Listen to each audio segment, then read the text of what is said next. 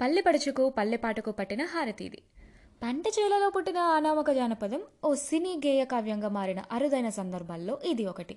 మామూలుగానే తెలుగు పల్లె పాటలు యూట్యూబ్లో హల్చల్ చేస్తూ ఉంటాయి. దానికి సినిమా సొగబులు సోడైతే చెప్పాలా? అందుకే సారంగ దర్యా పాట విడుదలైన నాలుగు రోజుల్లోనే రెండు కోట్ల వీక్షణాలు దాటి రికార్డులకెక్కింది. ఈ మట్టిలో మాణిక్యానికి కొత్త కాంతులద్ది మన ముందు మన ముందుంచిన అనుభవాన్ని ఇలా పంచుకున్నారు గేయ రచయిత సుద్దాల అశోక్ పదేళ్ళ కిందటి మాట. ఓ ఛానల్లో జానపద పోటల పోటీలు జరుగుతూ ఉంటే నేను న్యాయ నిర్ణేతగా వెళ్ళాను. అప్పుడు కోమల అనే గాయని దాని కుడి భుజం మీద కడవ అంటూ గొంతెత్తగానే నా మనసు నిండా అమ్మ జ్ఞాపకాలు మెరుసుకున్నాయి. ఎందుకంటే నా చిన్నప్పుడు అమ్మ నోట విన్న పాట అది. ఛానల్ షూటింగ్ తర్వాత ఆ అమ్మాయిని ఈ పాట గురించి అడిగితే మా అమ్మమ్మ దగ్గర నేర్చుకున్నాను సార్ అని చెప్పింది. అప్పుడే ఆమెకి మాటిచ్చాను. నాకెప్పుడైనా అవకాశం చిక్కితే ఈ పాటని పెద్ద స్థాయికి తీసుకెళ్తానమ్మా అని.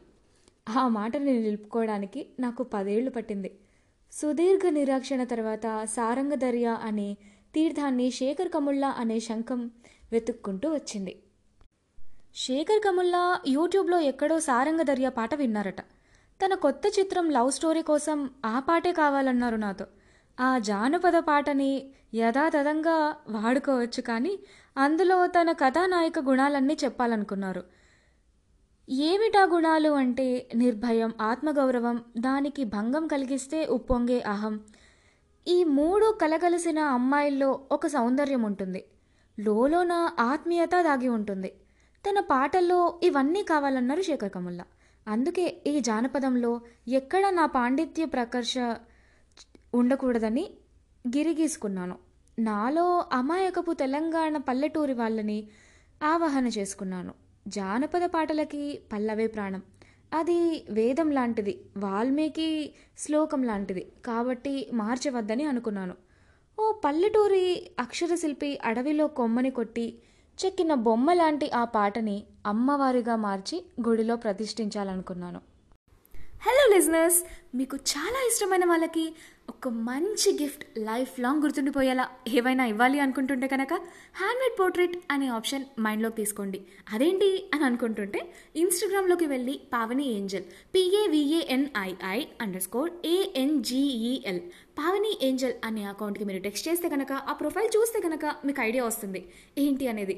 అలాంటి గిఫ్ట్ ఒక్కటి మీకు ఇష్టమైన వాళ్ళకి ఇచ్చారో వాళ్ళ ఇంట్లో అండ్ వాళ్ళ మనసులో అలాగే నిలిచిపోతుంది. ఇంకెందుకు ఆలస్యం? వెళ్ళి ఒకసారి ప్రొఫైల్లో ఒక లుక్ వేయండి.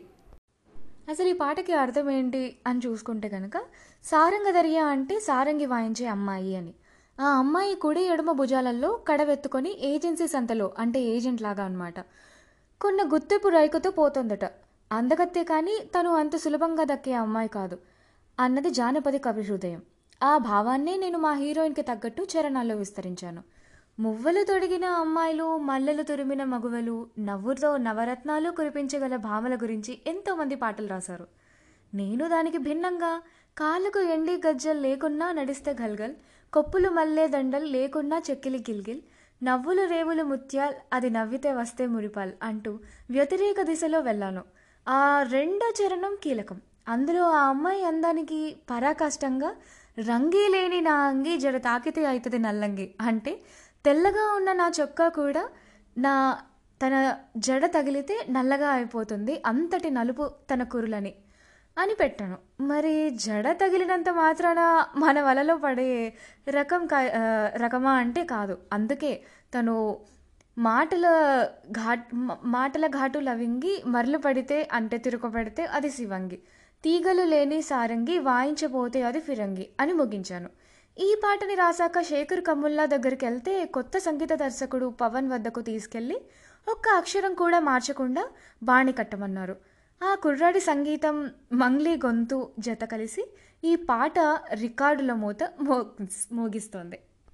అది అండి సారంగధరియ సాంగ్ యొక్క స్పెషల్ ఎపిసోడ్ ఇది.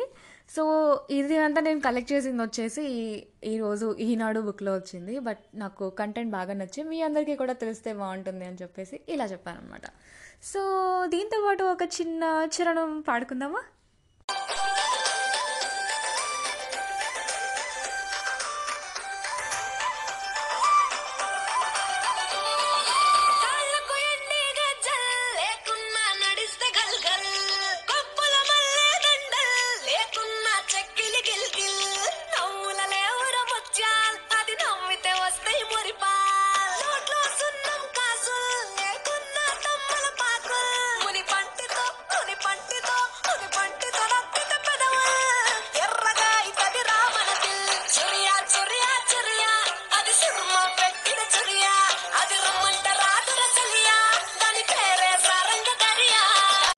థ్యాంక్ యూ ఫర్ లిజనింగ్ మాకు సపోర్ట్ చేయాలి అనుకుంటే పావనీతో కబుర్లు ఛానల్ని మీరు ఎక్కడ వింటున్నా కూడా వెంటనే ఫాలో అయిపోండి.